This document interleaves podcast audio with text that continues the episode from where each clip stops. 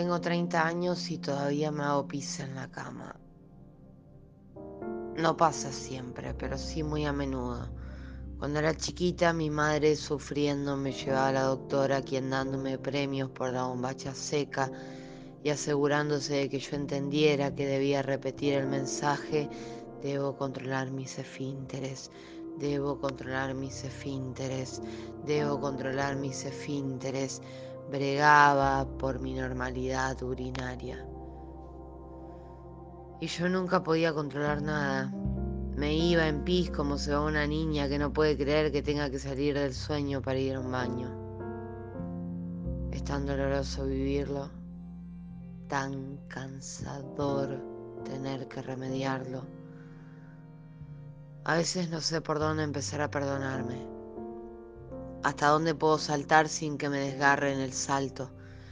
Y así edifico sobre cimientos poco fuertes en el sentido literal. Y no sé si tiene sentido seguir luchando por lo que siempre quise. Un baño. Un fucking inodoro donde sentarme a hacer pis una maravilla de pileta para poder lavarme la cara y las manos. No puedo ponerle este peso a nadie. Pero si no lo escribo, me pesa el doble. Como si encima yo tuviese la culpa.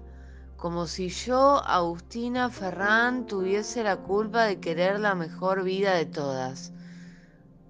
Con esto digo comodidades y seguridades que en realidad todos necesitamos. Se me parte el alma cuando veo injusticia, pero no puedo cargar con la responsabilidad de ser la super chica que todo lo soluciona, por mucho que lo haga y por mucho que me encante. No quiero pedir permiso nunca más, ni tener que disculparme por la corona que no se ve pero existe. Tengo 30 años y a veces me siento de 95, casi llegando al, Ford, al borde perdón, del fin de los tiempos, donde todo tal vez duela mucho, pero pese menos.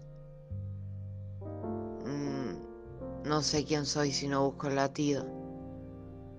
No sé para qué detenerme si no es para avanzar a pasos más seguros no sé por qué sigue doliendo si me dieron curitas por todas partes. No sé. Francamente no sé. ¿Por qué no puedo sobrevivir a mi propio corazón de espuma?